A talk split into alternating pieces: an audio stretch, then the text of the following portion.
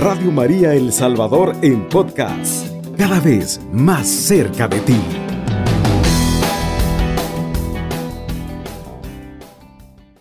Buenas noches a todos, hermanos, hermanas en sus casas. Espero que este haya sido un día lleno de muchas bendiciones, que la mayoría de las cosas que ustedes se hayan propuesto pues las hayan podido realizar. El Señor nos regala la oportunidad de volvernos a escuchar, al menos de que ustedes me escuchen en sus casas. El día de hoy especialmente eh, me acompañan dos personas que también quieren ser frailes dominicos. Son dos chicos que están iniciando el proceso en, en nuestra casa para, para ser frailes. Uno de ellos viene de Nicaragua, el otro viene de Guatemala. Les dejaré que ellos mismos se presenten. Buenas noches, hermanos. Eh, yo soy Javier Ignacio García, nicaragüense. Tengo 23 años, provengo del departamento de Estelí. La orden pues ha sido un camino que me ha puesto el Señor para seguir su mensaje y así anunciar el Evangelio a todos nuestros hermanos.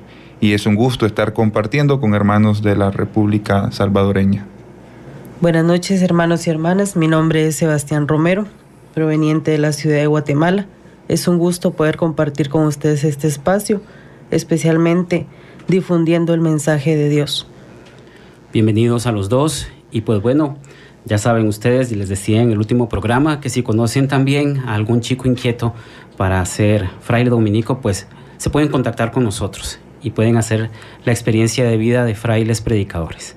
Pues bien, como les iba diciendo, espero que, que todo les haya ido bien en estos días y pues también puede ser que no todo haya ido tan bien. Quizá hubo cosas que no salieron bien, pero tranquilo, tranquila, todos estamos aprendiendo. Al menos esto es ganancia, el aprendizaje de la experiencia. Siempre estamos aprendiendo.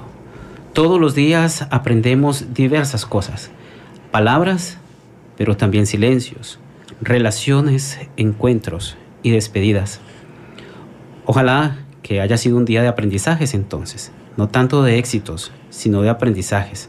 Y si todavía no lo puedes ver así, porque todavía tienes el sentimiento de frustración, el sentimiento de ira o te gana la tristeza porque las cosas no te salieron. Pues bueno, yo creo que vamos a hacerle mérito al nombre del programa. Ustedes saben que este programa se llama Emaús y en Emaús el Señor camina con los discípulos. Pidámosle entonces que camine con nosotros. ¿Qué tal si usted ahí en el carro que viene o en la cocina donde está preparando su cena o en el descanso que está teniendo, en, escuchándonos a nosotros o en el lugar en el que esté? le pide al Señor que venga con usted a caminar.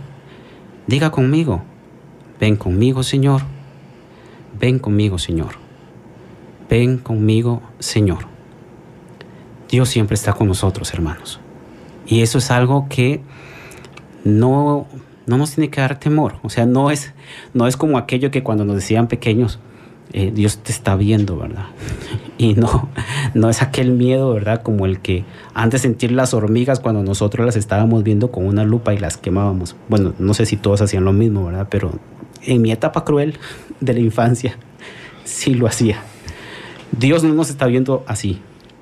Dios está con nosotros. Sin embargo, eso no es sinónimo de éxito. Y yo no sé si eso nos da paz. Yo creo que no nos va a dar paz, ¿verdad? Pero a veces estamos quizá acostumbrados a pensar que, que tener a Dios con nosotros es sinónimo de éxito. No es sinónimo de éxito. Eh, no tendría que ser ese el cometido, pues recordemos a qué Dios estamos siguiendo. Estamos siguiendo a un Dios que ha sido crucificado. Y esto nos dice más o menos por dónde anda el proyecto de Dios. Eh, ciertamente, es un crucificado que ha resucitado, pero tuvo que conocer la frontera de la cruz. Yo sé que, que la mayoría de nosotros, cuando estamos en una situación bastante adversa, cuando estamos en medio del sufrimiento y del dolor, lo único que queremos es que eso pase y pase rápido, pase ya. Sin embargo, hermanos, ese momento, ese instante, ese instante de, de incertidumbre, ¿qué nos está enseñando? ¿Qué estamos aprendiendo de este instante de incertidumbre? No podemos nosotros conocer la resurrección sin conocer la frontera de la cruz. El que Dios esté con nosotros no nos hace exitosos, vuelvo a reiterarlo. pero hace algo mucho más importante. Nos cambia la mirada. Nos hace ver que las cosas no tienen solo un color, que las personas no siempre somos iguales. Y esto no es hipocresía. Eh, quisiéramos ser siempre los mismos. Eh, tener, digamos, como una manera de, enfrentar las situaciones siempre impasibles, pero es que cada vez que se nos presenta algo que nosotros no conocíamos, tenemos una manera diferente de enfrentarlo. Y por eso nosotros también eh, no somos iguales en todas las circunstancias. Y por eso digo que no es hipocresía. Simplemente actuamos según las circunstancias. A veces actuamos incluso en contra de nuestras propias convicciones, lo cual no es lo más feliz. Pero también tenemos la capacidad de retornar a ellas, de volver a nuestra esencia, a nuestra verdad. Eh, aprovecho aquí para hacerle la primera pregunta a mis hermanos que están aquí conmigo. Bueno, ustedes están iniciando este caminar, ¿no? Eh, y es un caminar lleno de muchas ilusiones. Los muchachos, como les comentaba en el último programa, hacen un proceso vocacional previo a entrar a esta primera etapa. Chicos, ¿ustedes sintieron en algún momento, no nos cuenten detalles, ¿verdad? Pero sintieron en algún momento esa frustración de que las cosas no se estaban dando como ustedes pensaban. Realmente sí. Yo creo que todo caminar tiene sus altos y bajos. Y es de humanos, pues, ponerse en esa situación de que las cosas no iban a llegar a un, buen término realmente eh, esa experiencia, pues sí, y me llegó a, a plantearme la duda si realmente era mi camino.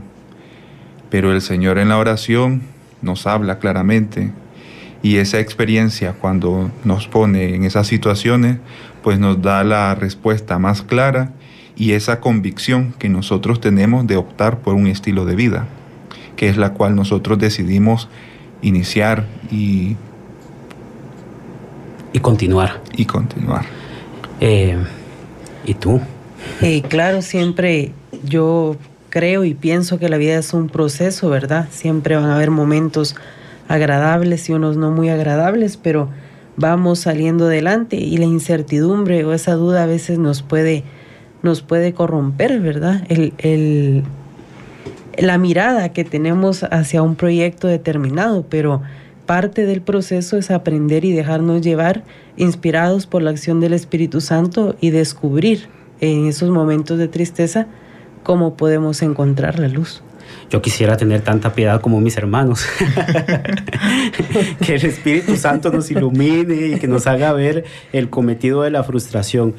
Eh, yo no sé si a ustedes les pasa lo mismo que a mí, eh, chicos y hermanos que nos escuchan.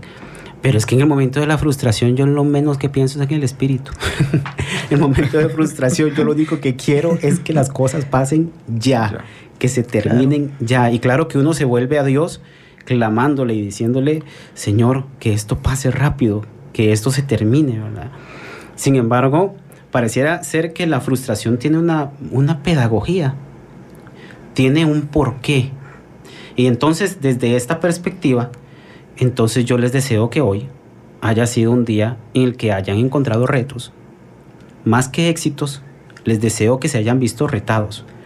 Que hayan tenido que demostrar que son fuertes, pero no por sostener cosas que no se sostienen, sino por saber mantenerse en pie. Ojalá hoy hayan tenido que probar que son pacientes. si alguien llega a descubrir la fórmula de la paciencia por favor, y la pasa. Porque eso definitivamente, a eso sí yo me cuesta encontrarle el color. ojalá que hoy hayan podido ser prudentes y ojalá que hayan conocido la victoria de poder mantenerse en paz. Es la más grande de todas las victorias. Poder mantenerse en paz cuando todo parece caer. No porque haya que accionar, porque no haya que accionar, Claro que hay que tomar decisiones, hay que hacer acciones concretas, sobre todo en momentos desesperados. Pero qué, genial será poder, poder estar eh, tranquilo. otro de los chicos que ha entrado este año, pareciera como que nada lo, lo altera, ¿verdad? Santiago, le mandamos un, saludo a Santiago. Pareciera que nada lo altera. Ya quisiera yo tener esa capacidad, esa capacidad de poder detenerme, observar el entorno. Quiero, quiero hacer notar esto. Bueno, los, los hermanos ya nos dieron muestra de su esperanza, ¿verdad? En el espíritu. y también estoy citándoles a Santiago, ¿verdad? Que, que es impasible, pareciera, ¿verdad? Eh, estas nuevas generaciones, a pesar de que están abriéndose a la vida, qué montón de cosas nos enseñan. Qué montón de cosas nos muestran que es posible eh, descubrir y manejar. Pues bueno, eh, qué bueno sería poder mantener siempre la paz para poder llegar al momento de las decisiones y las acciones con un corazón tranquilo. Primero hay que observar, respirar, poner todo en su lugar, darle el verdadero tamaño a las cosas y seguir adelante. Porque en muchas ocasiones perdemos la paz porque somos nosotros lo que le estamos dando otro tamaño a las situaciones que nos vamos encontrando y quizás no son tan graves. Quizás no tienen el tamaño que nosotros pensamos que tienen. Si lo pudieron hacer, felicidades.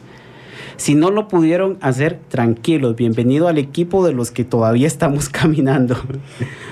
Pidamos a Dios entonces la bendición de, del mañana y sepamos aprovechar las oportunidades sin desesperación, sino más bien llenos de esperanza. Podrán decir ustedes, bueno, primero que qué saludo más largo, ¿verdad? El de esta edición del programa. Y también que qué extraño. Pues miren que es que yo estos días, sobre todo por tantas cosas, en medio de tantas cosas, eh, me ha resultado necesario el, el estar consciente de que los ojos siempre tienen que estar atentos para darnos cuenta que somos más de lo que nosotros imaginamos. Que quizá los verdaderos triunfos en la vida no es lo que nosotros logramos, sino lo que somos y de qué somos capaces. ¿De qué te vale tener una pared llena de títulos? ¿De qué te vale tener un montón de, de cosas de última tecnología, verdad? O, o tener carro, casa, ¿verdad? Si no hay paz, si no hay tranquilidad, si no hay armonía, si no hay aceptación.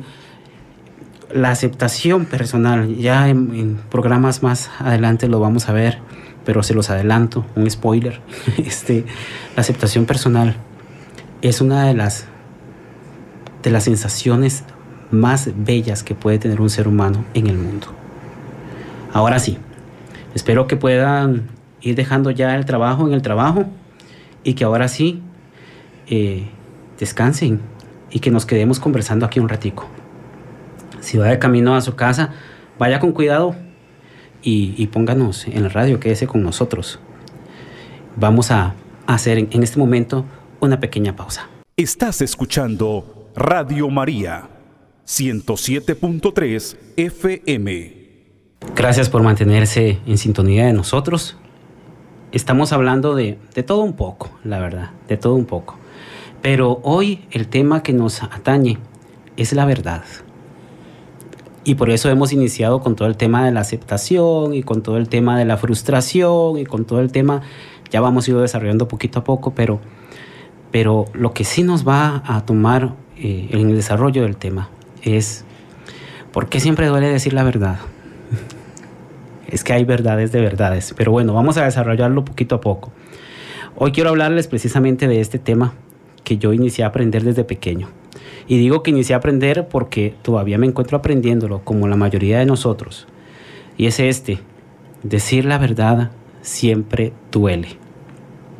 Lo aprendí desde pequeño porque mi madre, saludo a mi madre, nos dijo siempre a nosotros, díganme siempre la verdad.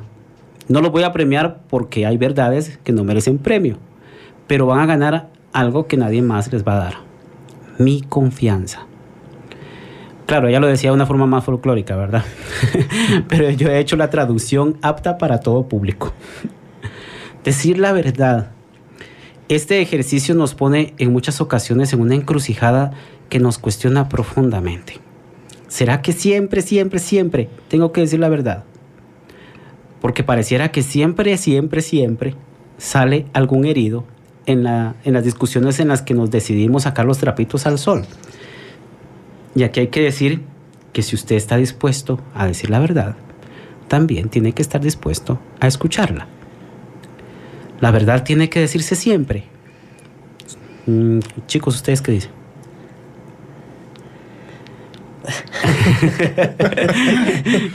Esta es la pregunta del millón. Sí. Tiene que decirse siempre la verdad, siempre, siempre, siempre.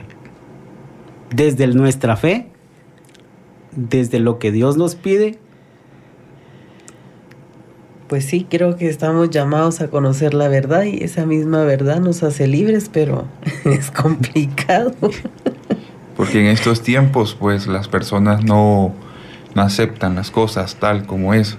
Porque la verdad lo que hace es desmembrar, velar, desvelar y muestra lo que no nos gusta. Porque si vivimos en un mundo de mentira, es porque no lo, hemos acomodado a nuestra conveniencia. Ah, entonces el problema no es la verdad. El problema es el acomodo que hemos hecho de la mentira, no de la verdad. sí. Pero todavía queda la incógnita, ¿verdad? Eh, la verdad tiene que decirse siempre. Bueno, yo les voy a dar mi perspectiva, tanto ustedes como los que nos escuchan pueden tener otra con toda libertad. Para mí sí, siempre. Tiene que decirse. Pero, ¿cómo se ha de decir? Mm, quizá acá es donde está el meollo del asunto. Vamos a dar por sentado que la verdad es necesario decirla. Eso no lo vamos a discutir. Lo que quizá sí vamos a tratar de discernir es cómo. ¿Cómo vamos a decirlo? Bueno, en primer lugar, ustedes saben, hermanos que me escuchan, ya tenemos, este es el cuarto programa, ya saben que yo hago un montón de preguntas, ¿verdad? Eh, y ahora les hago una más. Creo que para, para decir la verdad, a la hora de decir la verdad, esta pregunta es muy importante. ¿Estarías dispuesto, estarías dispuesta a escuchar lo que estás a punto de decir? Eh, cuando queremos echarle a los demás, es que de tener la verdad es así, ahora sí, papayito, ahora sí vas a verlo, vas a conocer lo que es bueno, ¿verdad? Ahora sí, ¿verdad? Eh, pero cuando queremos echarle en cara la verdad a otra persona, estamos seguros que esa es la única manera de ver las cosas. Estamos seguros que no nos está ganando la perspectiva con la que nosotros vemos las cosas. Porque eso hay que decirlo, ¿verdad? Hay, hay verdad, claro, todos tenemos verdad, pero también todos tenemos una manera muy particular de verla. Y mi perspectiva no es dogma. Y mi manera de ver la vida no es la única. Y, y es como aquella caricatura, ¿no? De, de- de dos personas que están frente a un número 6.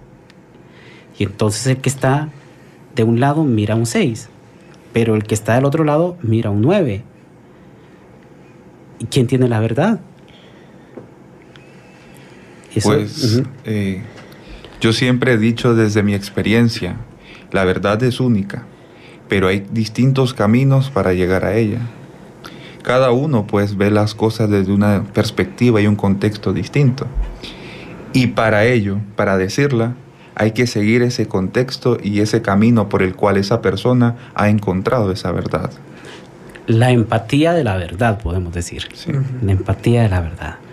Ok, en muchas ocasiones nos hemos equivocado no en la verdad que poseemos, sino en el cómo dejamos que nuestra perspectiva se apodere de la verdad misma. Y es en ese momento donde nos ganan malas ganas de tener la razón que de decir la verdad. Hacer el esfuerzo de la empatía, como estábamos diciendo con Ignacio, la empatía de la verdad, hacer el esfuerzo de la empatía, resignarse a que lo que yo veo, otro lo puede ver de diferente forma y que tengo que buscar complementarme. Complementarme. Somos piezas de un, un solo rompecabezas de la verdad. Y vaya que sí, hay que romperse la cabeza para, para esto de la verdad. La verdad la tenemos que decir, sí, pero en un momento indicado, con unas palabras precisas. Y entonces ahí se nos acabaron las ganas y decimos, ay no, qué tedioso es esto de estar diciendo la verdad, mejor vivamos siempre la mentira. Podríamos quejarnos de eso. Ok, Supongamos que no tenemos que cuidar esos detalles de, de cuidar palabras, de buscar momentos, de no herir susceptibilidades. Ok, supongamos que, eh, no sé, sucede algo en el mundo, pasó una estrella fugaz o lo que fuera, ¿verdad? Y un día de tantos amanecemos diciendo todos la verdad, sin filtros. ¿Qué pasaría si un día de tantos amanecemos sin nuestros filtros incorporados?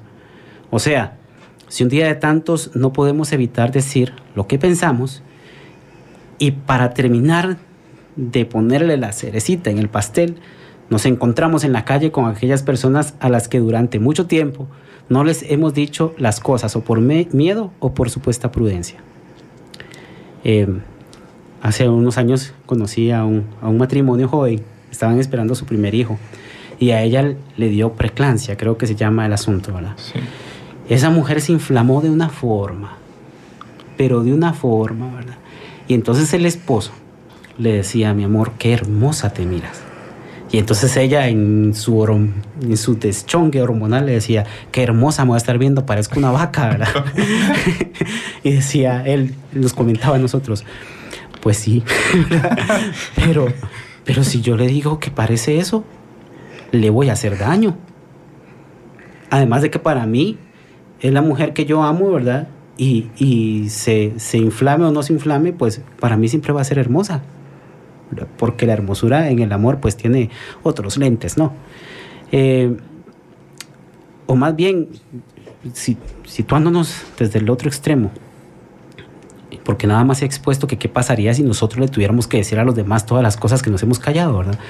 ¿Qué pasaría si nos ubicamos desde la otra perspectiva, ¿verdad? ¿Qué pasaría si todos nos dijeran a nosotros las cosas que se han callado de nosotros? Porque también tienen algo que decir. Porque también, ajá. Claro, eh, yo siento que pues sería doloroso, ¿no? Haríamos daño, porque desde nuestro punto de vista hay cosas que pueden ser em, injustas o, incabales, pero ante la mirada de los demás o, del que lo comete, pues no tiene una falta, no tiene un punto de error. Entonces, ese mismo amor o esa misma prudencia eh, nos mueve a la empatía para poder tener un medio de decir las cosas. Ya estamos llegando a una conclusión importante. Yo creo que ya en varias ocasiones en el programa hemos, hemos dicho empatía, empatía, empatía, empatía, ¿verdad? Y creo que es importante ir anotando eso, ¿verdad? Ya más adelante vamos a, ponerle pies a esto de la, de la empatía.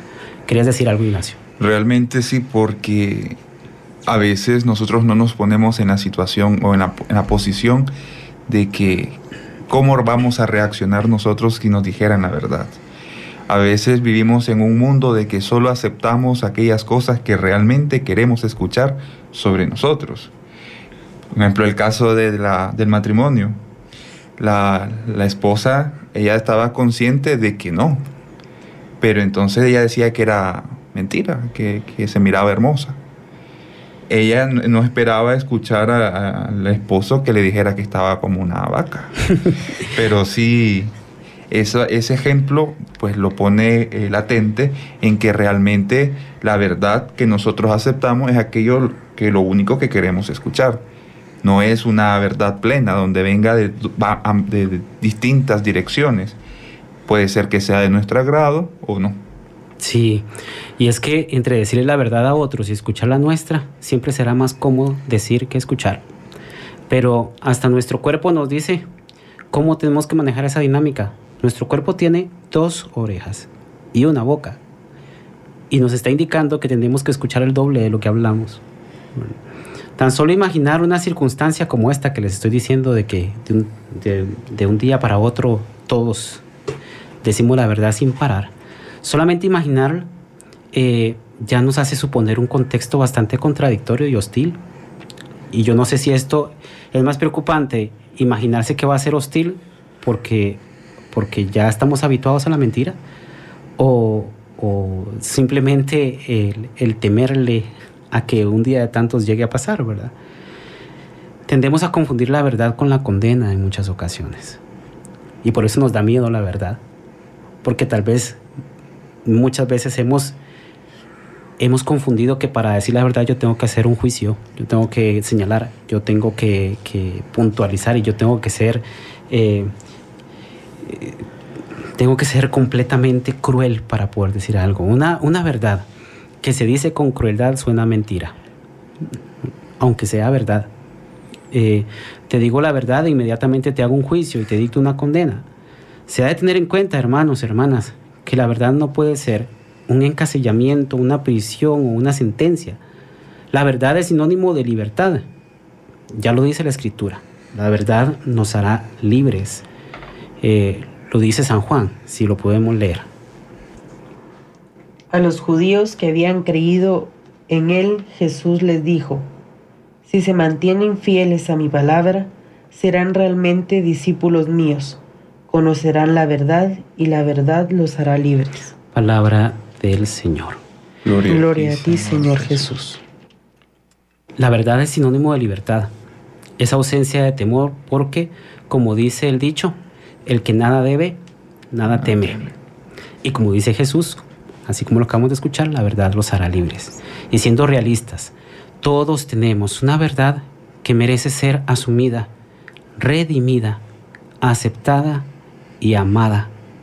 Alejarla de señalamientos desnudarla de prejuicios y seguir adelante.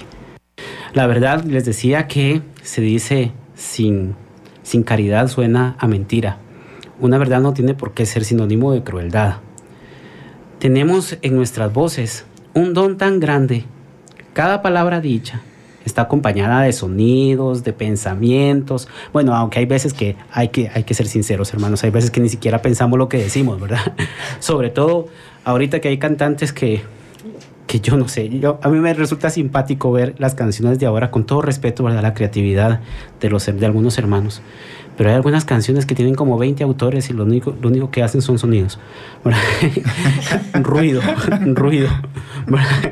Entonces yo, yo me pregunto, bueno, la palabra es tan importante que, que dice un montón de cosas. Ahí va representado nuestro, nuestros pensamientos, tiene el peso de lo que somos y tiene el peso de lo que representamos a los demás, porque no es lo mismo que nos diga la verdad una persona que nosotros no sabemos quién es, a que nos lo diga alguien que nosotros amamos. Representamos algo con lo que decimos. Eh, la manera en la que nos ven los demás, la forma en la que vemos a otros, representa el peso de las palabras. No solo se trata de lo que se está diciendo, sino de cómo se está diciendo, de qué se busca con lo que decimos y sobre todo quién es el que lo dice. Eh, cuando estábamos pequeños, recuerdo a una de mis hermanas, no voy a decir cuál para que, para que ella no se sienta aludida, una de mis hermanas. Eh, mi madre la, la, reprendía, le llamaba la atención y ella pues mayor, mayor cosa, no, o sea, el sustillo, el regaño y ya estuvo, ¿verdad? Pero si la regañaba mi papá, era la peor tragedia que podía existir. Esa mujer hacía un duelo completo. Y yo no sé si, si a todos nos pasa lo mismo, ¿verdad? Pero, pero las veces que, que, una persona significativa para nosotros nos dice la verdad, eh, en ese momento uno pues como que le va tomando otro significado a, las palabras. Desde ahí es válido afirmar que una palabra puede cambiar el curso de una vida, incluso el curso de la historia. por eso yo creo que es importante preguntarse con qué intenciones decimos la verdad. Revisemos profundamente. En eso sí que nadie nos puede engañar, en las intenciones con las que decimos las cosas. Solamente nosotros sabemos la intención con la que hacemos cada cosa. Aunque les queramos poner todos los vestidos de buenas o malas intenciones, nosotros y solo nosotros sabemos qué es lo que buscamos y debemos ser transparentes con nosotros mismos. Vamos a hacer una pausa en este momento. Estás escuchando Radio María 107.3 FM. Bienvenidos otra vez, hermanos. Seguimos con el tema de la verdad. Este tema es bastante escabroso y yo sé que esto despierta un montón de opiniones contrarias, ¿verdad? Si usted en su casa tiene una opinión distinta, coméntelo ahí en el Facebook de la radio y me lo hacen llegar o mande un mensajito, ¿verdad? Y con mucho gusto pues nosotros tomamos en cuenta esas sugerencias. También quería decirles hace ya ratito, hermanos, si usted quiere que yo hable de un tema en concreto, mándelo también y yo con mucho gusto también lo trato. Ya saben que todos los martes de por medio les estoy esperando aquí a las 8 de la noche en este programa Emmaus. Pues bien, estaba hablando de lo transparente que tenemos que ser, sobre todo al reconocer nuestras propias intenciones. En ello se halla un segundo elemento a tener en cuenta a la hora de decir la verdad. Hay que revisar las intenciones profundamente. Hay que revisarlas. Ciertamente la verdad no peca, pero incomoda. Y hay cierto conflicto que siempre se va a generar a la hora de decir ciertas verdades. Pero una cosa es que por decir la verdad se genere un conflicto y otra muy distinta es que usted busque el conflicto así en sí mismo. El conflicto por la verdad es una consecuencia inevitable y en muchas ocasiones lamentable. La verdad definitivamente depura relaciones, como estabas diciendo Ignacio, amistades, también situaciones y por ello es necesario saber decirla. Más que en otro tiempo, bueno, no sé ustedes qué dicen chicos, a mí me parece que más que en otro tiempo en esta generación estamos en una etapa en la que todos son susceptibles, que siempre hay que dar más vueltas que un chucho, ¿verdad? Para poder decir la verdad. Em, ¿Será? Pues realmente sí, porque nuestra sociedad, como tiene el título, una sociedad de cristal, una sociedad que realmente no se le puede decir eh, abiertamente las cosas directamente, sino que hay que andar con rodeos por la tangente para llegar al punto que al fin y al cabo va a tener el mismo efecto a como se le hubiera dicho desde un inicio. Es, es una verdad maquillada, es una verdad que muchas veces tiene que ser manipulada para que se complazca al que la, al que la recibe. Y pues eso no llega a ser verdad en su totalidad.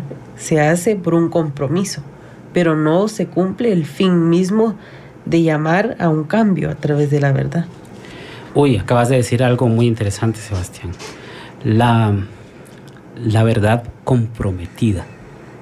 Aquella que se dice porque el otro la quiere escuchar. Y entonces a medias, como suele pasar en algún planeta, en algún país, con algunos periódicos, ¿verdad? Algo así, ¿verdad? Más que en otro tiempo, ¿verdad? Este, estamos entonces en una generación de cristal, dicen ustedes. Em, en todo caso, ¿verdad? Tomando en cuenta ese contexto, creo que más que nunca también hay que buscar la mayor simpatía posible. Y ciertamente este esfuerzo hay que hacerlo siempre que se pueda. Pero también hay que estar conscientes que esto no, será no va a ser posible siempre, que hay verdades que están llamadas a romper esquemas de costumbres nocivas que es necesario poner los puntos sobre las IES, como dicen por ahí, en situaciones que nos hacen sentir incómodos. Dice el Evangelio en otro lugar. Digan no cuando es no y digan sí cuando es sí. Nada de tibios. No es no y sí es sí. Y hay situaciones en las que tal vez usted, que me está escuchando en su casa, está diciendo, seré yo, Señor. seré yo, ¿verdad? Que soy yo otra vez, Señor nos vamos a poner frente al espejo, ¿verdad? Otra vez y vamos a decir, ¿por qué eres así? Pero em, quizás sí, hay una llamada de Dios que nos está diciendo, esto lo tienes que dejar, punto. Esto lo tienes que aclarar, ya, de una vez por todas, ya. Em, ¿Cómo va a ser posible que por no incomodar a los demás, usted tenga que callarse una verdad que le genera dolor. Es que yo no quiero hacer explotar una bomba, pero por el contrario entonces está explotando usted solo. Y a quien le van a seguir haciendo señalamientos es a usted, que es por demás injusto que se intente sostener una paz que nace de la falsedad, pretender que todo está bien sin que lo esté. Es tanto como tapar una herida infectada y hacer una vida normal sin sanar la infección. Ante el dolor que provoca la verdad es necesario cuestionarse. ¿Prefiere la comodidad de la mentira o quiere la libertad de la verdad? Hace años leí un libro que estuve buscándolo ahora para poder hacer la cita, hacerle justicia al autor, pero no lo encontré. Si alguien sabe eh, cuál, cuál libro es, entonces me, me lo dejan en los comentarios, por favor. Decía una frase algo así. eh, uno de los personajes al otro. Le decía, prefiero que me hieras con la verdad a que me mates con la mentira. Decir la verdad duele. Sí, hermanos, duele. Percatarse de las verdades duele. Sí, también, también duele. Pero como se pueden dar cuenta, no es posible, eh, no es porque que sea malo decir la verdad. La verdad en sí misma no es mala. No es porque se tenga que buscar provocarle dolor a los demás al decir la verdad. Es simplemente porque en el mundo de las mentiras, en el mundo de las mentiras, la verdad es una luz que ciega, pero es mil veces mejor salir a la luz que caminar en las tinieblas. En esto es muy, muy iluminador el prólogo de Juan. Busquemos por favor capítulo 1 de Juan, mientras lo busca Sebastián. Eh, esto de, caminar en las tinieblas em, es tan, tan común, terminamos llamándole normal a lo que es común. Eso es una de las reglas de, vida. Esa es una de las reglas de vida. Eh, lamentablemente, no es que tenga que serlo, pero le estamos llamando normalidad a lo que todo el mundo hace. Y, y no, no es normal lo que todo el mundo hace. Es como lo que nos dicen las mamás a nosotros. Y entonces si todo el mundo se tira de un puente, tú también te vas a ir a tirar de un puente. No puede ser normal tirarnos de un puente todos juntos. Ah, que es que como todos opinan lo mismo, entonces yo también, porque si no, entonces me sacan del grupito. No puede ser que tú, por temor de que te saquen de un grupo, termines, termines haciendo lo mismo que otros cuando sabes que, que es tiniebla, cuando sabes que no es verdad, cuando sabes que es una mentira, cuando sabes que le estás haciendo daño a alguien.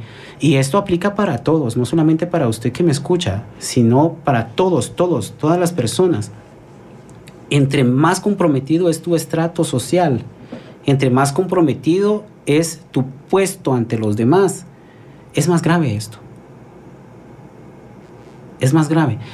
Em, y un ejemplo que, a mí me, resulta iluminador, ¿verdad? Para, para decir que no siempre lo, lo, común es lo normal y no siempre la verdad es lo que opine la mayoría, es que un grupo de personas que se pusieron de acuerdo, que pensaban que defendían la verdad, mataron a Jesús de Nazaret. Vamos a leer eh, el prólogo de Juan, por favor. Al principio existía la palabra, y la palabra estaba junto a Dios, y la palabra era Dios. Ella existía al principio junto a Dios. Todo existió por medio de ella, y sin ella nada existió de cuanto existe. En ella estaba la vida y la vida era la luz de los hombres. La luz brilló en las tinieblas y las tinieblas no la comprendieron. Palabra de Dios. Pues miren hermanos, ya tenemos nosotros una iluminación bíblica de qué es lo que sucede en todos los tiempos. Estábamos diciendo que la verdad duele, ese es el tema de hoy.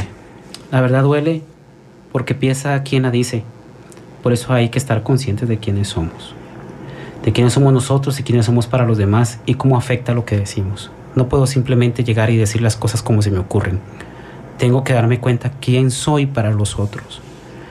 La verdad duele también porque se dice con las palabras equivocadas. Por eso hay que analizar las palabras. Tenemos muchas palabras hay que buscar las que sean más caritativas. Hay, hay que ser firmes, pero no crueles. La firmeza sí, la crueldad no.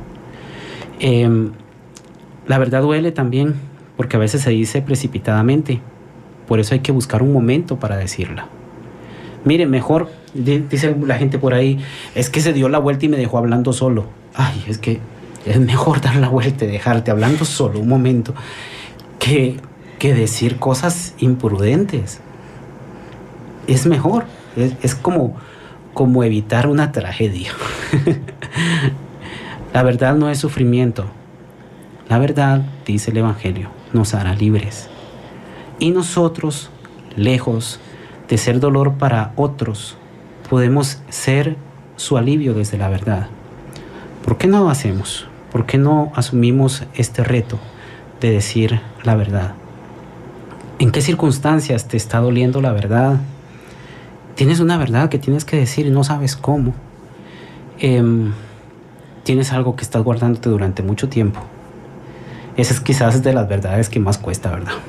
Esas que se guardan durante mucho, mucho tiempo. Esas son las que más, las que más hacen daño.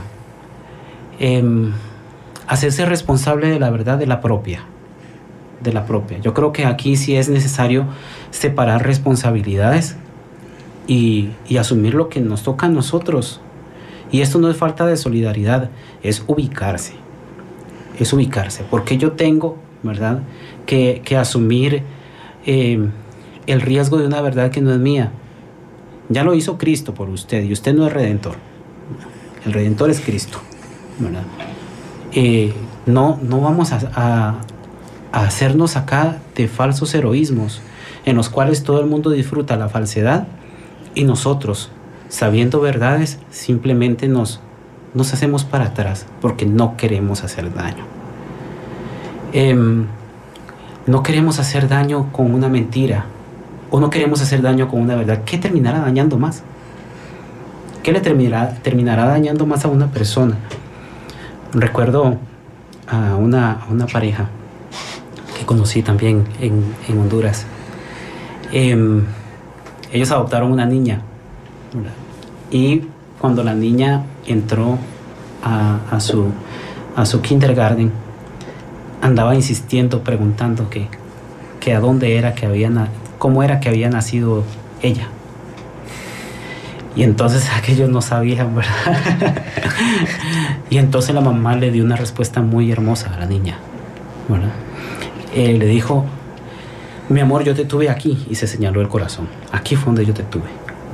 Durante mucho tiempo, mucho tiempo. Aquí yo tuve el deseo de tenerte. Aquí yo te tuve todo el tiempo. De aquí naciste, ¿verdad? Del corazón. A partir de ese día, la niña quería llamarse igual a su mamá. Y le preguntaban en el, en el kindergarten cómo se llamaba ella y ella repetía el nombre de su mami, ¿verdad? Eh, fue una, una de las experiencias más bellas, ¿verdad? La verdad es ternura, es ternura. No sé si, si a ustedes les ha pasado que alguien termina agradeciéndoles porque fueron la única persona que les dijo la verdad. Eh, Realmente sí, porque a veces diciendo la verdad la persona puede tener un cambio en su vida. Y a veces esos cambios son para su realización personal. En mi experiencia, pues yo tengo un amigo que por casualidad me lo topé así en la calle. En ese momento pues no sabía quién era ni nada, pero por esa experiencia que tuvimos pues eh, en una conversación pues salieron a luces verdades en su vida que realmente es una persona al día de hoy tan distinta. Y una de las cosas que me dijo antes de venirme como experiencia propia es que me agradecía pues haber tenido ese encuentro, en esa conversación, se descubrió realmente las cosas que estaban solapadas en su vida. Todo eso es su verdad. Y pues entró un cambio tan radical en su vida que él no se reconoce y en su sociedad pues ahora es una persona pues que contribuye y él se asombra pues de las cosas que ha hecho en su vida. La verdad hace cambios sustanciales. La verdad inicia un proceso de, de cariño propio, de cariño propio. Y ese proceso, como les decía, es irreemplazable, es inigualable. Pues bueno, hago un resumen de las ideas que hemos estado desarrollando para que todos sepamos de qué hemos estado hablando. La presencia de Dios nos hace, no nos hace exitosos, pero nos cambia la perspectiva con la que vemos la vida. ¿Estaría usted dispuesto a escuchar la verdad que está a punto de decir? La verdad es ausencia de temor, la verdad es ternura, la verdad es libertad. No se trata solamente lo que se dice ni el cómo, sino quién lo dice y usted puede ser una persona muy significativa para otra. Dígale la verdad con caridad. Revise constantemente las intenciones con las que dice las cosas y tenga conciencia de que siempre al decir la verdad va a haber un dolor inevitable que entraña la verdad, pero este no se busca, es una consecuencia. Usted busque aliviar. Hermanos, muchas gracias por acompañarnos en esta noche. Espero que les salga muy bien todo lo que se hayan propuesto para esta semana. Radio María El Salvador, 107.3 FM, 24 horas.